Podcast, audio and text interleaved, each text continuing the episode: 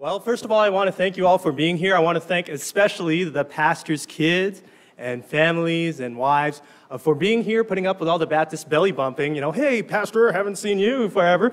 Uh, so, you know, uh, you guys deserve a shout out. I really do appreciate you guys. As I stand here today, I get a little bit nostalgic, and, you know, I may as well address the elephant in the room. Yes, I did succeed Pastor Nathan Raver, and I'm very grateful for all he's invested in my life. And, you know, um, I, I, do get a little nostalgic, you know, seeing Brother Wadley here. You know, when you were in Niagara, and when we were in Niagara with you, I think you mentioned Scott Pauley was your homiletics professor. Is that right? I was watching Temple Baptist Church and their sermon archive on YouTube, and uh, Clarence Sexton, he was giving the introduction for Brother Pauley, and uh, he was joking, of course, and he said, Demas hath forsaken me, and everyone was laughing. You know, I don't feel that way, Pastor Nathan, at all.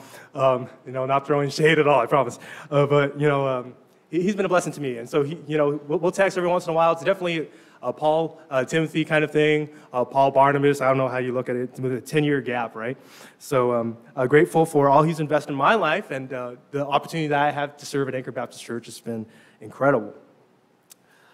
And thinking about homiletics professors and, and trying to keep things under 10 minutes, I'm reminded of being at Lancaster, um, sitting over this side of the North Auditorium. Now it's the Kid City building. And after I preached my second sermon, Dr. Shetler told me, uh, yeah, yeah, yeah, yeah, you know what you are? Brother Kevin, you are the poster boy. You're the poster boy going too long. And I, I didn't, oh. So I, I don't know, I, am not here for a long time, here for a good time, hopefully. So uh, let's try for it, eh? Uh, John, the Gospel according to John, chapter number 15. The Gospel according to John, chapter number 15. I got six words, six bullets in this Gospel gun. And I just want to encourage all of us today. If words have meaning and language has integrity, then ideas matter. Therefore, I challenge all of you to read the Bible uh, slow enough and intentionally enough and with repetition in order to fully comprehend what God wants to say to you and to me at any given moment. John chapter 15, in verse number 5, the Word of God reads, inspired scripture reads, I am the vine, Jesus said, words in red, ye are the branches. He that abideth in me, and I in him, the same bringeth forth much fruit, for without me ye can do nothing. Shall we pray? Heavenly Father, we thank you for this day. Lord, we can't do anything without you.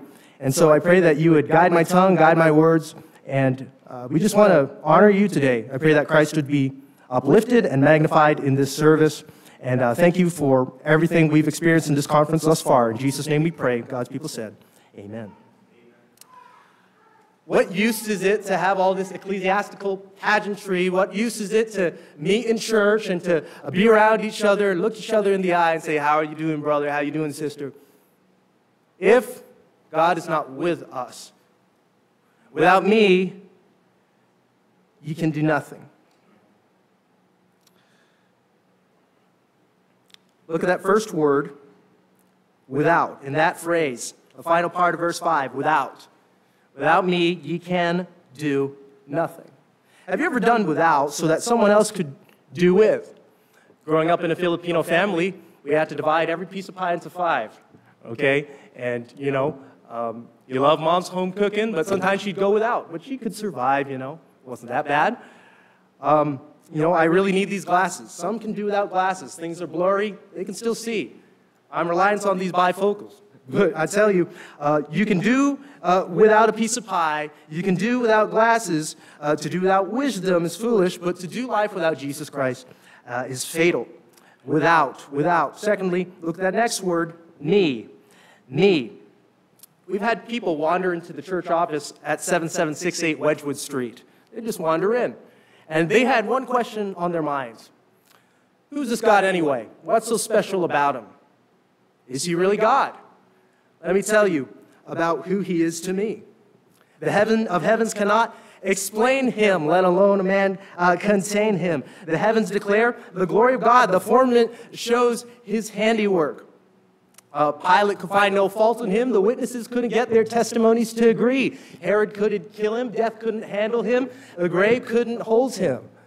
You can't impeach him. He's not going to resign. There's nobody before him. There'll be nobody after him. Look, please. Paul wrote to Timothy that evil man and seducer shall wax worse and worse. The Bible does not say once that the power of God will wax less and less. He's not given us the spirit of fear, but of power and of love and of sound mind. He's able to do exceeding abundantly above all that we ask and think. And if we say that we believe in this God of greater things, then pray tell me why we live in a day of lesser expectations. I believe that we have a God that can still work in 2023. Men will let you down. Women will let you down. You've got to look to Jesus. He'll never let you down. He's the miracle of the age. He's the superlative of everything good you choose to call him. He's the only one able to supply all of our needs simultaneously. He supplies strength for the weak. He's available for the tempted and for the tried. More than 2,000 years ago, there was a man born contrary to the laws of life. This man lived in poverty and was reared in obscurity. He did not travel extensively. Only once did he cross the boundary of the country in which he lived, and that was during his exile in childhood. He possessed neither wealth nor influence. His relatives were inconspicuous and had neither training nor formal education. In infancy, he startled a king. In childhood, he puzzled doctors. In manhood, he changed and ruled the course of nature, walked upon the ways as pavements. He hushed the sea to sleep. He healed the multitudes uh, without medicine and made no charge for his services. He never wrote a book but he has um, uh, never uh, uh, uh, really practiced psychiatry, and yet he has healed more broken hearts than all the doctors far and near. Uh, once each week, multitudes congregate at places of worship to pay homage and respect to him. The names of the past, proud statesmen of Rome and Greece, uh, uh, they've come and gone, and the names of the past scientists and philosophers and theologians have come and gone, but the name of this man multiplies more and more. Though time has spread 2,000 years between the people of his generation and the mockers at his crucifixion, he still lives. His enemies could not uh, destroy him, and he stands upon the highest pinnacle of heavenly glory, proclaimed of God, acknowledged by angels, adored by saints, feared by devils, as the risen personal Christ, our Lord and Savior, Jesus Christ. He's the living God. He's my saving grace. He'll reign forever. But best of all, he's my best friend. And without him, the creator of the universe, Jesus said, we can accomplish nothing. Nextly, please notice this word, ye. Ye. I know the congregation, I'm looking all in the eyes. I know some of you um, are Canadian citizens, some, some of you before uh, you became uh, Canadian citizens, you were from America. And that word ye, it's analogous or comparable to that American contraction, y'all. You all, y'all, y'all come. Y'all come to our camp meeting or whatever, right? Uh, we've heard that before. And so Jesus was not talking to one disciple. He wasn't just talking to James. He wasn't just talking to John. He was saying, All of you, you all, without me, you can do nothing. And individually, without Jesus Christ, we can uh, do nothing. Moving on, another word, can. Can. That's not describing whether you or I are able to do something good. There's none righteous, no, not one. Our best efforts are before God as filthy uh, rags. He says, without me, you can do nothing. Uh, he's not allowing or permitting. It's literally beyond your power and my power to accomplish anything significant or otherwise without God. Now, the next word do simply means accomplish. You can accomplish nothing. Without God, we can't accomplish uh, nothing. Nothing uh, means nothing. I studied this out in the Greek, and what it means, it means zilch, it means zippo, it means nada. It means a big fat goose egg. It's nothing. And if you think you can uh, do anything without God, another Greek word for you, that's baloney. Okay? You can't do anything without Jesus Christ. And I want you to really consider that. Nothing. Nothing. Ponder this. When Paul got saved, he wasn't seeking Jesus, but Jesus was seeking him. And friend, the only reason any of us are seeking the Lord today is because he's first sought us. We love him because he first loved us. Romans 3:11 says there's none who understands, there's none who seeks after God. So then why do we have this hunger? Why do we have this thirst for God? Because God created us where we would have a thirst, and had God not created us to have thirst, we would never get thirsty. That thirst in us is a gift from the Lord. I tell our teens all the time that if you were saved from the wrath of God by buying Girl Scout cookies or donating pints of blood to the Red Cross, or walking old ladies across the street. That begs the question how many old ladies are walking across the street? How many pints of blood do I donate to the Red Cross? And uh, which cookies do I buy, the Savannahs or the Thin, Thin Mints? I'm telling you, man, like only God has the answer uh, for our lives. We can't earn the smile of God. We can't uh, earn uh, anything of our own merit. And that's why Jesus Christ died on the cross uh, for our sins. If you believed on the Lord Jesus Christ, uh, God is uh, pleased and He's overjoyed when He looks at me and He looks at you because He sees the record of His Son. I was placed into His history. History is His story. And when Jesus died on the cross and I accepted His gift of salvation, God the Father can look down at me by the grace of God. And grace become, uh, becomes operative only by faith. And by faith, for all I take Him. And I took the Lord Jesus Christ. And now, when He looks at me and He looks at you, if you've accepted Christ, you have the record of Jesus Christ. And He ever lives to make intercession for us. Christ died unto sin. He was in union with sin, uh, with us. Therefore, when He died, I died. I am crucified with Christ, nevertheless I live. Yet not I, but Christ liveth in me. You've heard of the phrase to appropriate, and what that means is to put on. When I accepted Christ, when we accepted Christ, we were placed into Jesus, placed into his death, and placed into his history. Now, some of us were afraid of a strange fire, and so afraid of strange fire that we have no fire at all, no passion for the Lord at all. Uh, understand that the Spirit of the Lord, with the Spirit of the Lord, there is liberty. We, uh, we must stand uh, fast in the liberty wherewith Christ has made us free. The Spirit of, of God is the Spirit of Jesus. And He doesn't just lead, He is the leader. Christ lives in me, but it's by faith. And when I'm desperate, when you're desperate, often we happen into faith. Kind of like stepping into a hot air balloon, and the pilot will ask you, Are you ready? And you'll say, yeah, and he'll unhook the, the, the balloon, and, and, whoosh, you're hundreds of feet in the air. And suddenly, uh, you see the vast expanse of life uh, uh, uh and the mountains and, and the trees, and you see all that's around you. But you can get distracted and think, well, I understand that there was a law of gravity. Perhaps it doesn't exist, and I can do things on my own. I can fly on my own. And what happens is you step outside of the basket, and before you know it, you're plummeting to your demise. And that's analogous and that's comparable to the law of sin and the law of the Spirit. The law of the Spirit, God has made us free. God has made us free from the law of sin and the law of death. And your old man is dead, your life is hid with Christ in God. Colossians 3, verses 3 and 4. When Christ, who is our life, shall appear, then ye shall also appear with him in glory. The same way you're saved is the same way you're sanctified. The same way you get Jesus is the same way you, you, you grow up in Him. I mean, aren't you glad salvation is simple? And Pastor Turner, what, what, what if to go to heaven, all you had to do was walk around the block or to give $100? But not everyone has legs with which to walk. Not everyone has $100.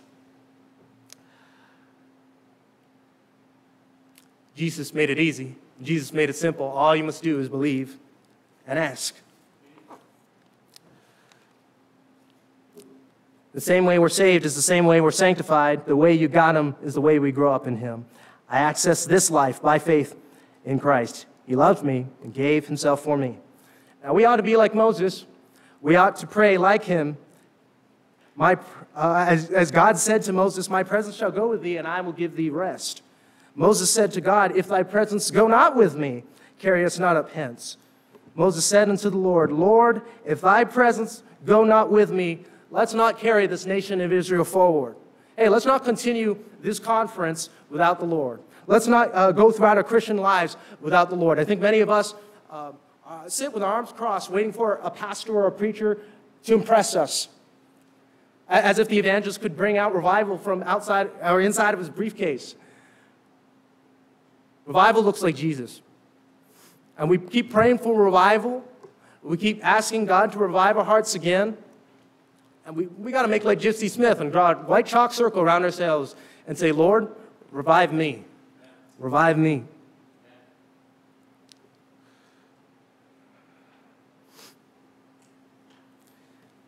Sometimes people will look at preachers and they'll look at us like we're too big for our britches, like we're unapproachable or hard to talk to. We need to ask the Lord to break us from our self reliance, to break us from our pride, and to break us from our apathy. I'll close, and you know, that's always dangerous because when someone says they close and they don't close, that's not good. But I'm really closing. Trust me. Charles Spurgeon, in 1856, he started a college. He called it the Pastor's College, and in a few years after he died, they renamed it after him. So now it's called Spurgeon's College. Isn't that an apt name?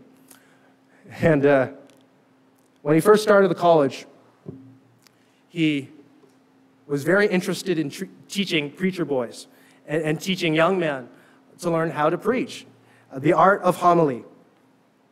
And what happened was that he, he walked in the room with one of his associates and they sat down and they were listening uh, to this one uh, young man really shuck the corn. He was really preaching. He was doing a great job. And the worst part of all is that he knew it. He was preaching on Ephesians 4, 5, and 6.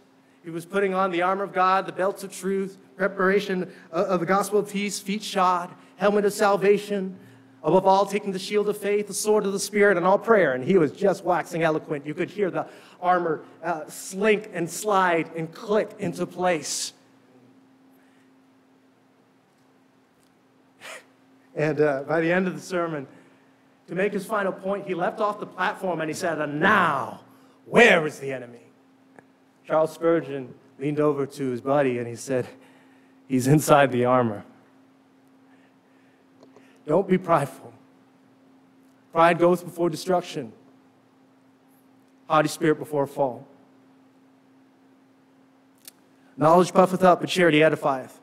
And if you look at 1 Corinthians 13, that love chapter, if you, if you change that word, I'm not saying change your Bible, but if you were to exchange that word charity to Christ, Christ vaunteth not himself. Christ is not puffed up.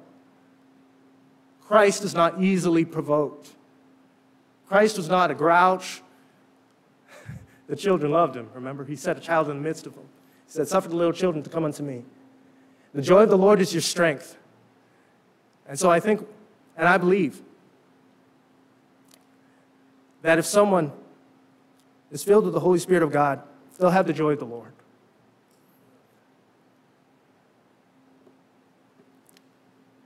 The truth will set us free, but at first must make us miserable. And so, let's just remember that God loves us and too much to let us stay as we are. He wrote to us all. Without me, you can do nothing. Let's pray. Heavenly Father, we thank you for this day. Lord, I pray that Pastor Tyler would uh, bring the word and uh, we'd be blessed. Lord, thank you for thy word. Wherewithal shall a young man cleanse his way by taking heed thereto according to thy word. Pray that you cleanse us, you'd fill us, and help us to be the men, the women, the boys and girls, and the Christians we ought to be in 2023. In Christ's name we pray and ask all these things. Amen.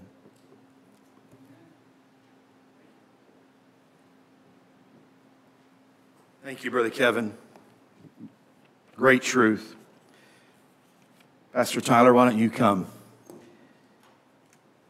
I remember, uh, I won't be able to introduce Caden Bridge quite like this, guys. I'm sorry.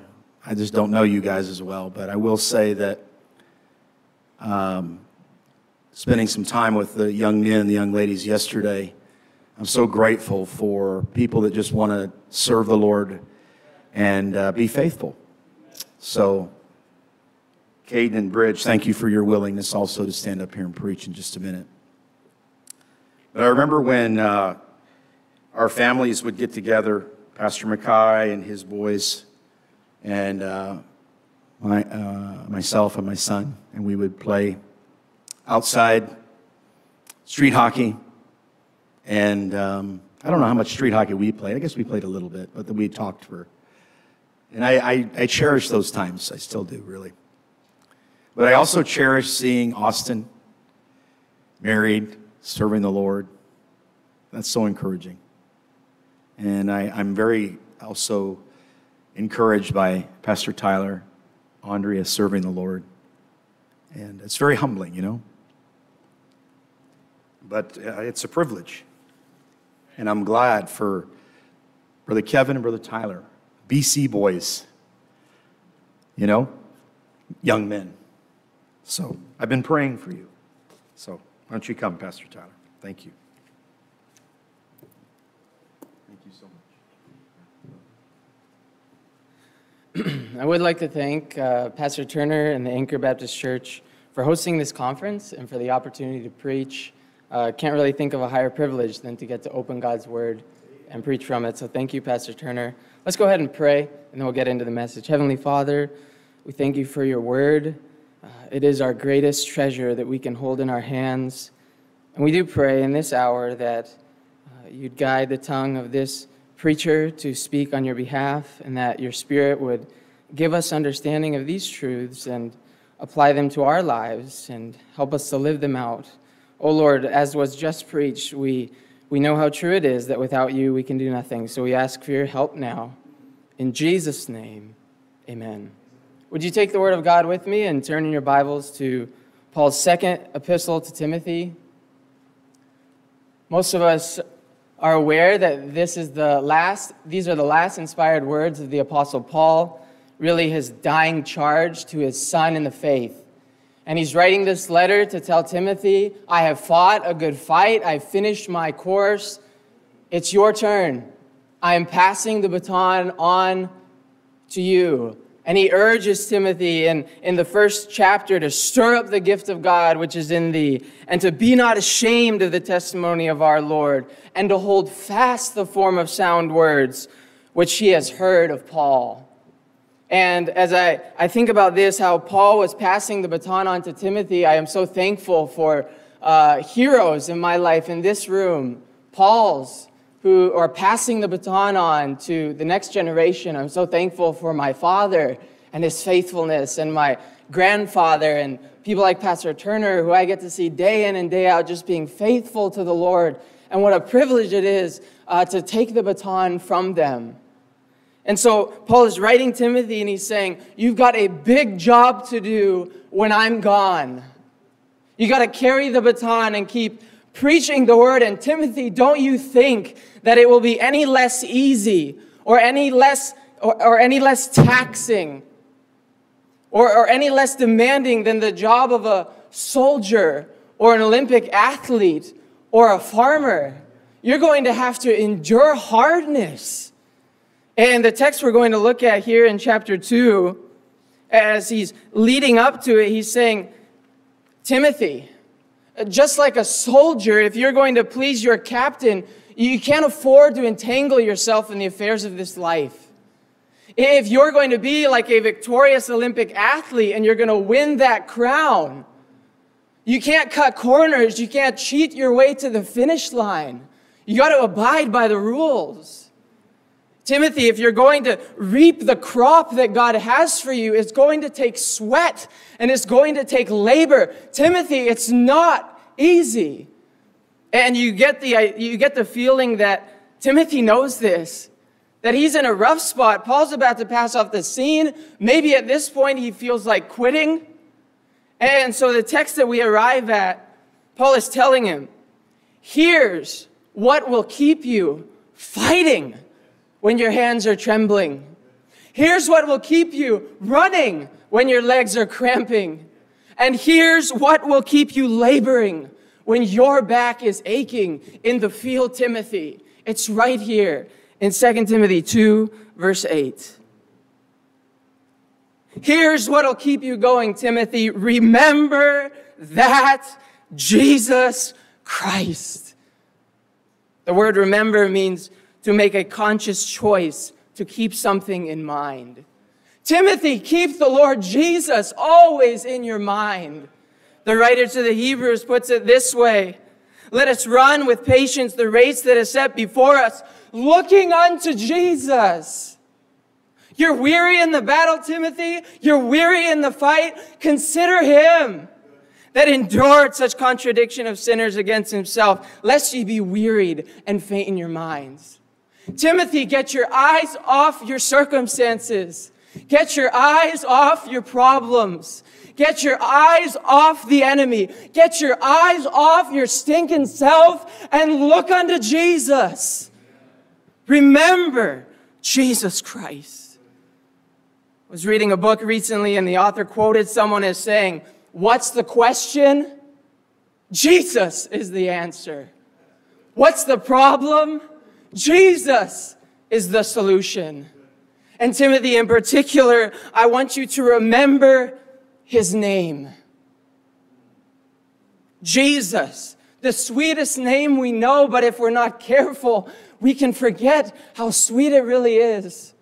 The name given to him at conception that reminds us that God stepped out of heaven to become a man who is not a high priest that cannot be touched with the feeling of our infirmities, but was in all points tempted like as we are, yet without sin. Timothy, remember that your Jesus, who's the same yesterday, today, and forever, he knows what you're going through because he's been there.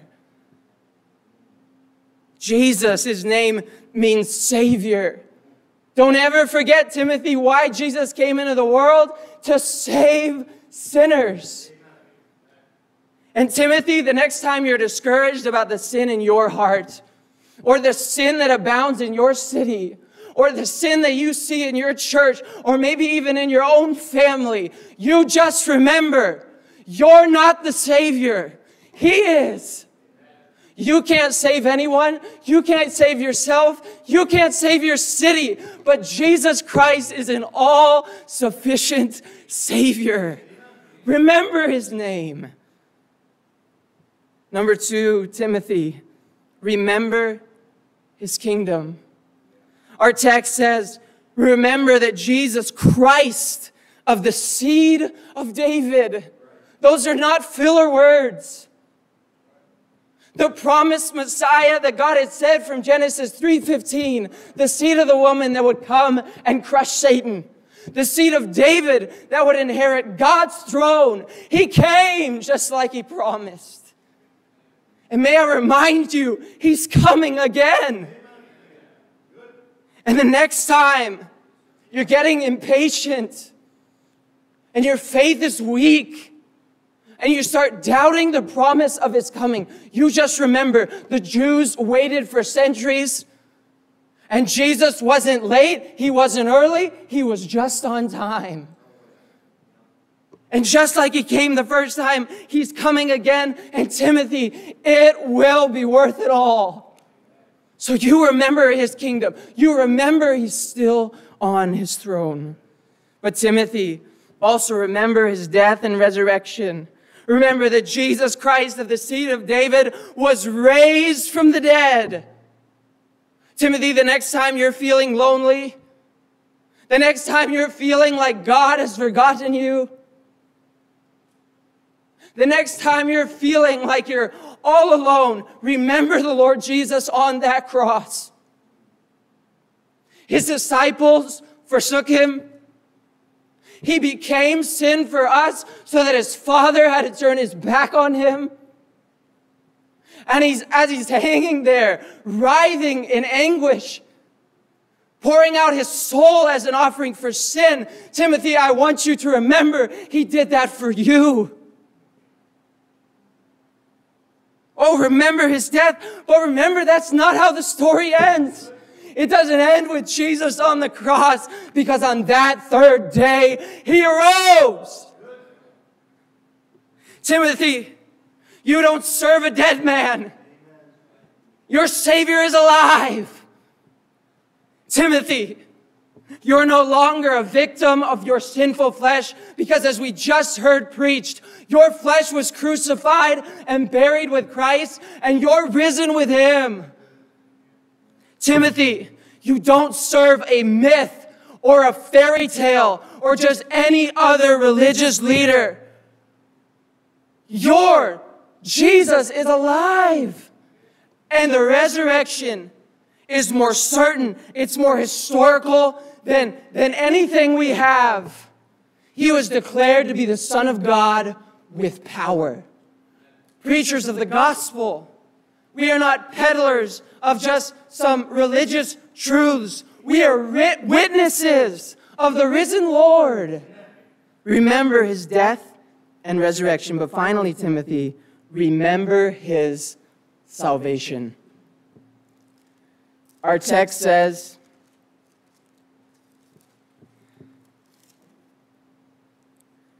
Remember that Jesus Christ of the seed of David was raised from the dead according to my gospel, wherein I suffered trouble as an evildoer, even unto bonds, but the word of God is not bound.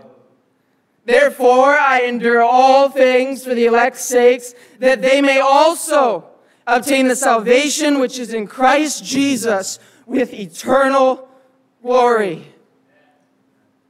Timothy, don't get, ever get over the moment when the Lord Jesus stepped into your life and saved you. Don't ever get over the moment when this became your gospel.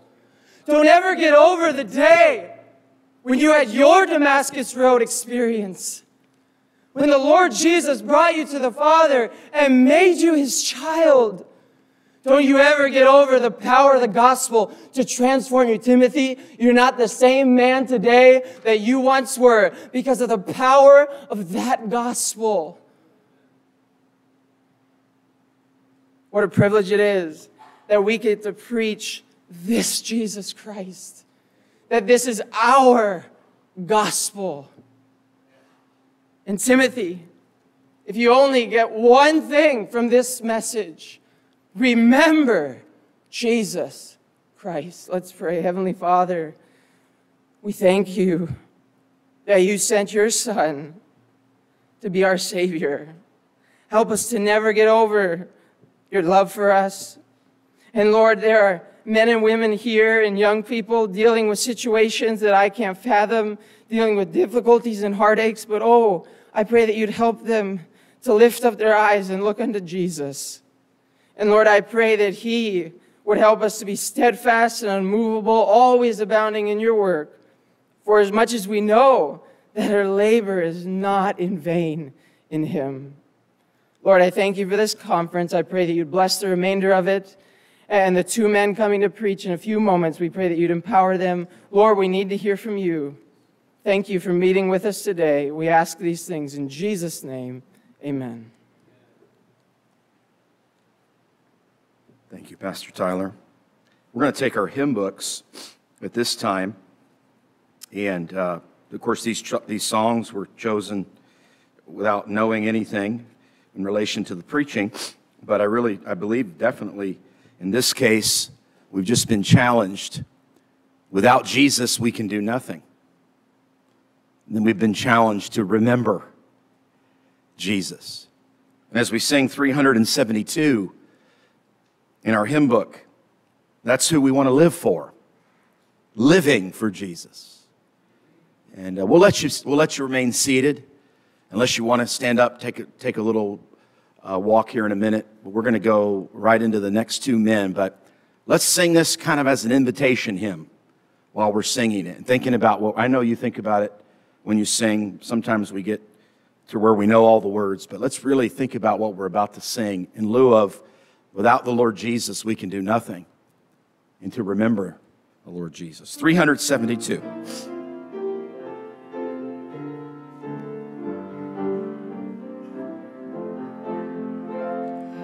Living for Jesus, a life that is true, striving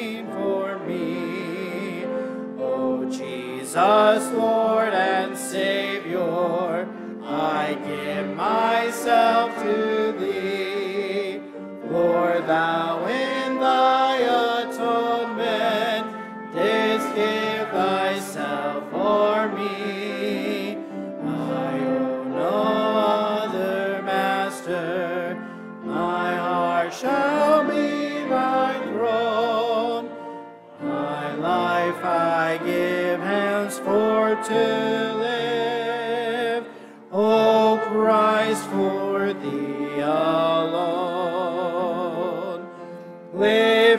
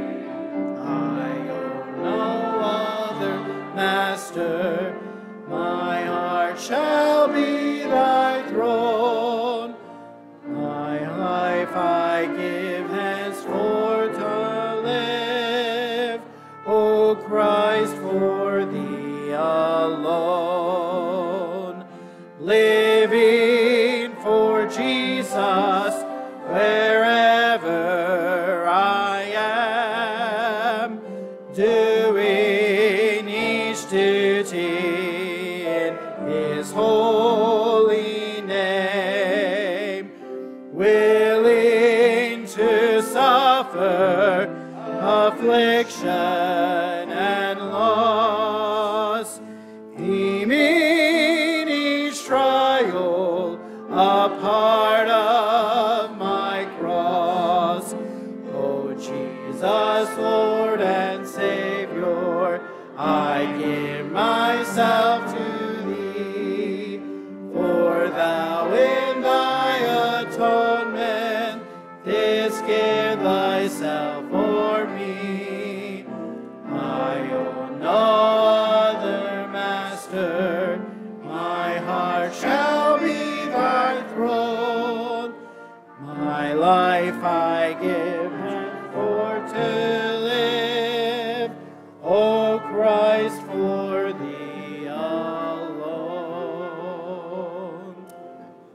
singing. Weren't those lyrics amazing?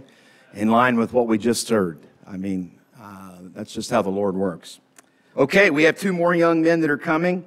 We'll just have you guys come right back to back. Brother Caden Perkins, you come. We've been praying for you as well. And thank you for your willingness to come to Canada, but also to come all the way out here. And then Brother Bridge Thompson will come right after him. And we're praying for both of you men as you preach the word.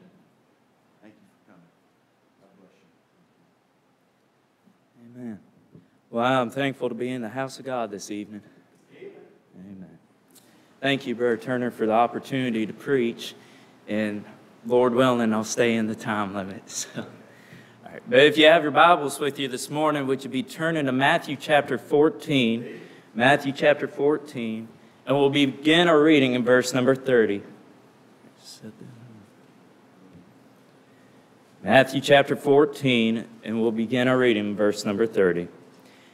While you're turning there, I'll, take for granted that you know the text, but just in case you don't, in this particular passage where we're at, Jesus has walked on the water, and Peter is walking toward Jesus.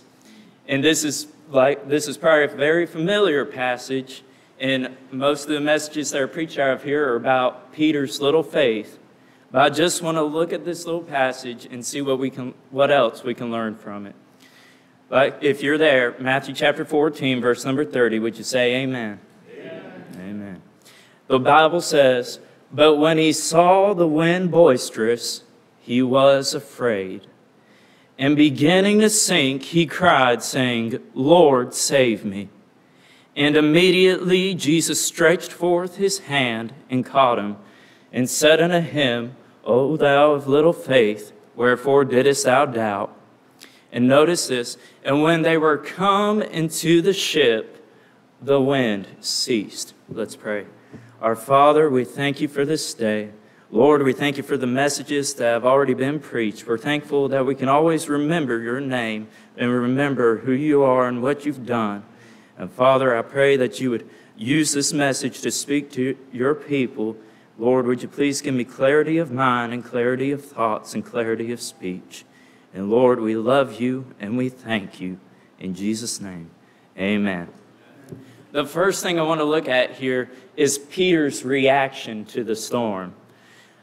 We see in verse number 30 that it says, But when he saw the wind boisterous, he was afraid. That's very interesting right there that God would seem fit to put that in there. Peter, as you all know, was an experienced fisherman. Peter was used to being out on the water. As a matter of fact, when Jesus found him, Peter was fixing his nets, I believe. So we see that Peter was used to being on the water, and we see that this probably wasn't the first storm that Peter had been through. But this storm was a little bit different. The Bible says in verse 24, but the ship was now in the midst of sea, tossed with the waves, for the wind was contrary. We see that that the storm that they were in was contrary, that the wind was literally fighting them. And we see that their ship was being tossed about with the waves. The Bible even goes further by telling us in verse number 30 that the wind was boisterous. And that word simply means that it was loud, it was violent, it was ferocious. We could even go as far to say that this was the worst storm Peter had ever been in. And in verse number 30, we see his reaction to the storm.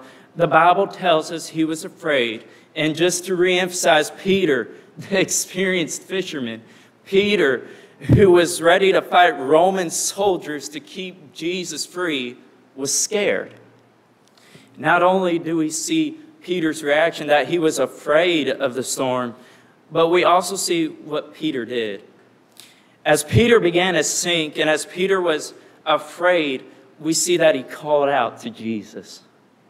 He didn't cry out to his other disciples for help. He didn't try to get back to the boat. He didn't try to even save himself. But the Bible simply says that in beginning to sink, he cried, saying, Lord, save me.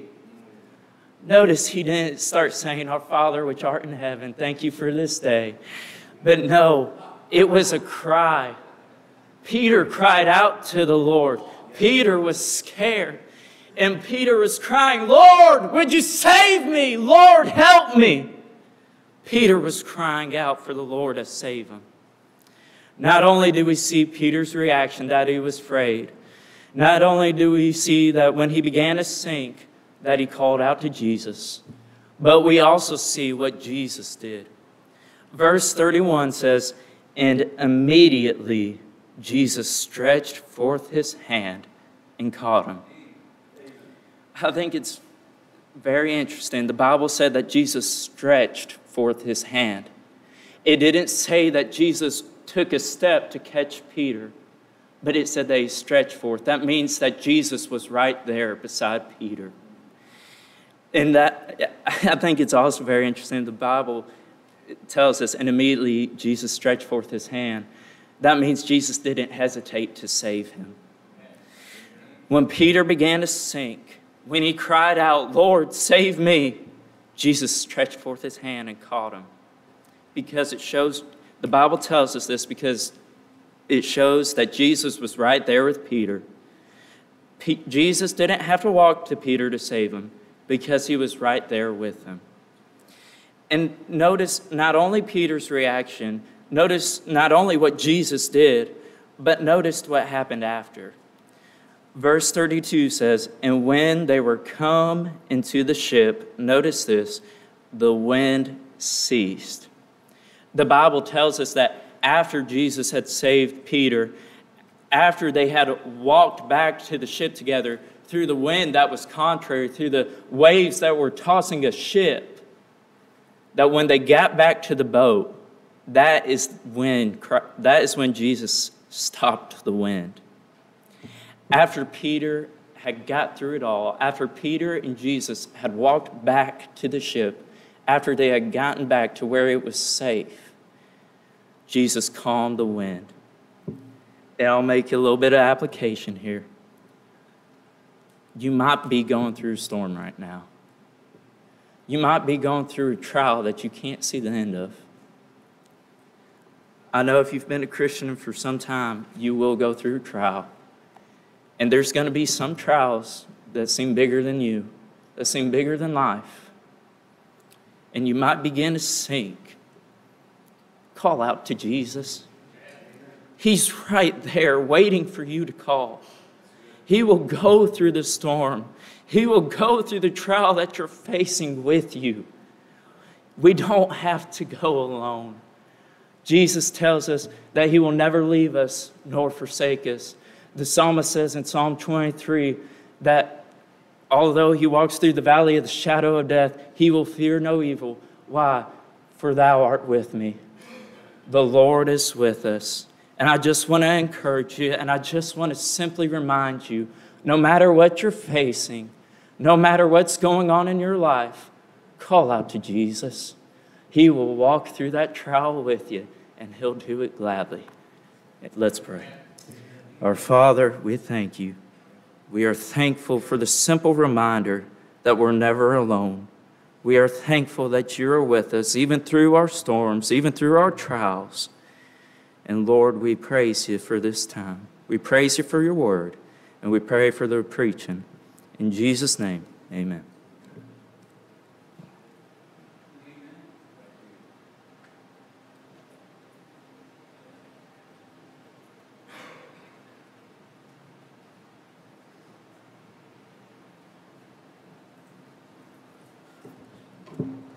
Hello, everyone. Good afternoon. Good evening. Uh, I'm not sure what time it is, so hello, everyone. Uh, if you have your Bible, turn with me to the book of 1 Timothy. 1 Timothy chapter 1, begin with verse 12 here in just a few moments. As you're turning there, I just want to begin by saying it's such a privilege to be here. Thank you, Pastor Turner, for the opportunity to preach God's word this afternoon, evening. Thank you so much, Pastor Wiley, for encouraging us to come to this conference. And thank you for the Word of God that still saves us and that still convinces us.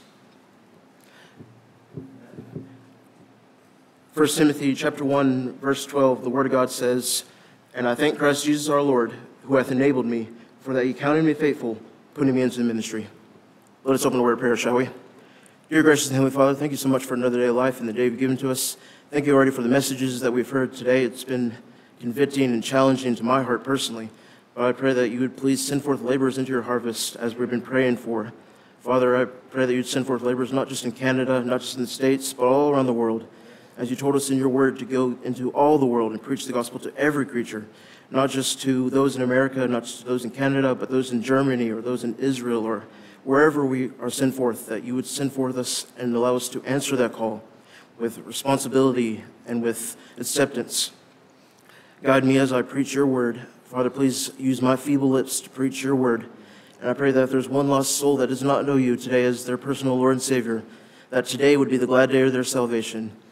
Not just tomorrow, not just next week, but today, Father. Father, I pray that you please guide this message. In Jesus' name, amen. As I was studying on what to preach on, I honestly wasn't entirely sure what to preach on, to be honest with you.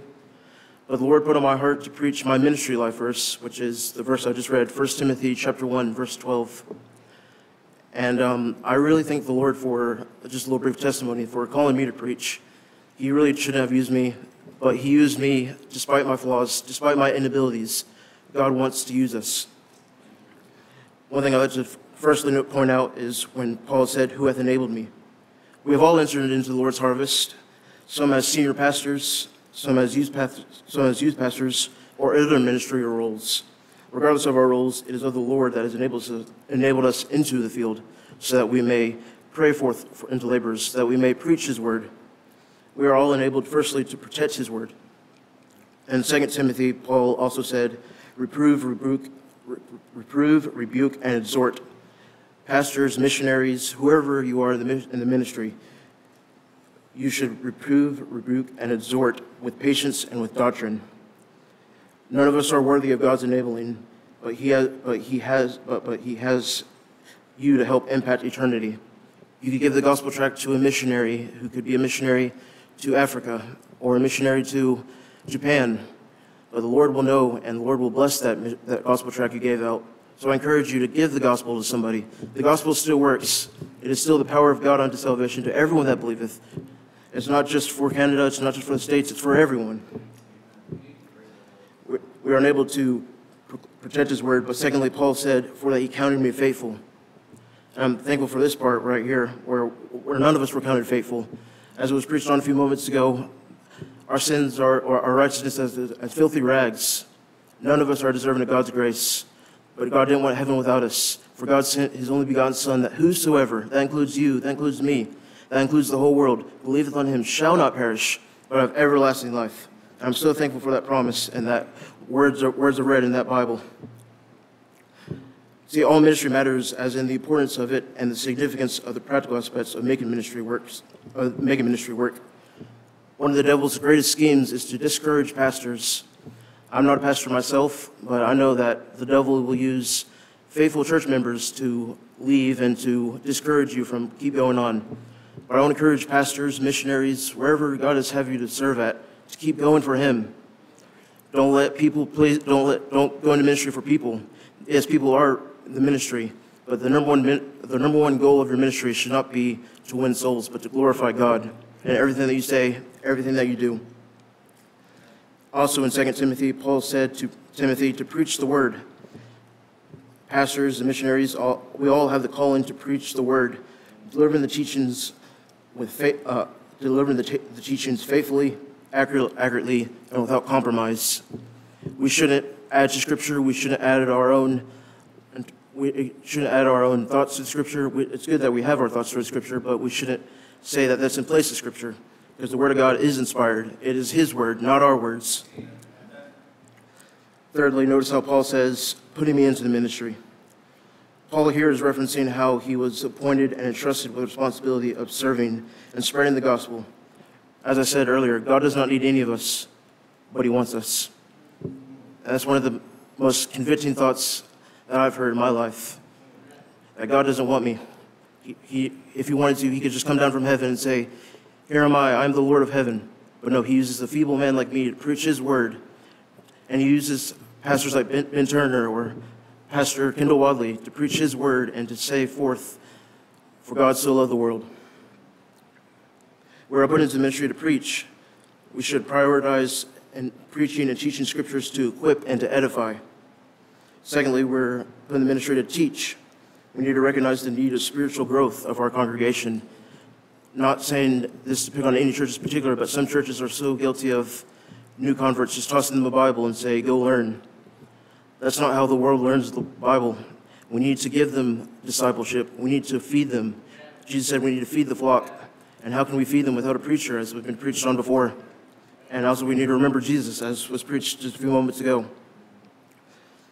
Thirdly, we need to plant. Examine the need to, the, to spread the gospel to the regions beyond you. The gospel is not just for this neighborhood, it's not just for Ontario, it's not just for Kapuskasing in Ontario, it's not just for British Columbia, but the gospel is for everyone. We're also to provide to provide care, correct, and challenge individuals to get back to the right path according to the Word of God. The Word of God is the most powerful tool in our arsenal. It, it's true from Genesis to Revelation. Every word, every comma, every jot tittle, every word was inspired by God. And also, we are put in the ministry to lead. Be an example of living out the teachings of the Bible by demonstrating godly characteristics to keep the integrity of God's Word so many young people nowadays are struggling with the integrity of God's word because some pastors have not been faithful or they've been hurt in church. But I believe that the, if we keep the integrity of God's word, we keep the integrity of the Bible, that God will raise up a revival and send forth laborers into his harvest. And just in concluding, how Paul started off by saying, And I thank Christ Jesus our Lord. Paul begins this verse with expressing gratitude towards God his divine call and his divine del- deliverance to salvation. He was once a persecutor, but now he's now a proclaimer. We, we may not all be persecutors of Christianity, but we all are called to be proclaimers. We're all, we're all, we're all to fulfill the Great Commission. It's not called the Great Suggestion, the Great Commission. Go ye into all the world and preach the gospel to every creature. We have so much to thank Christ for, and so much could be said, but Firstly, we're thankful for the commission, as I said, go ye into all the world and preach the gospel to every creature. And secondly, we're thankful for salvation. For God so loved the world that he gave his only begotten Son, that whosoever believeth in him shall not perish, but have everlasting life. The Bible says in, I think, Hebrews or 1 Corinthians, I can't remember, but today is the day of salvation. I encourage you, if you don't know Christ, come to him today. Don't, don't wait a minute. Don't wait till tomorrow. Tomorrow is a, tomorrow is a mystery. I'm sorry, tomorrow is the future. Ye- yesterday is the past, but today is the present. That's why it's called the gift of God. Thank you so much, and let's close in prayer.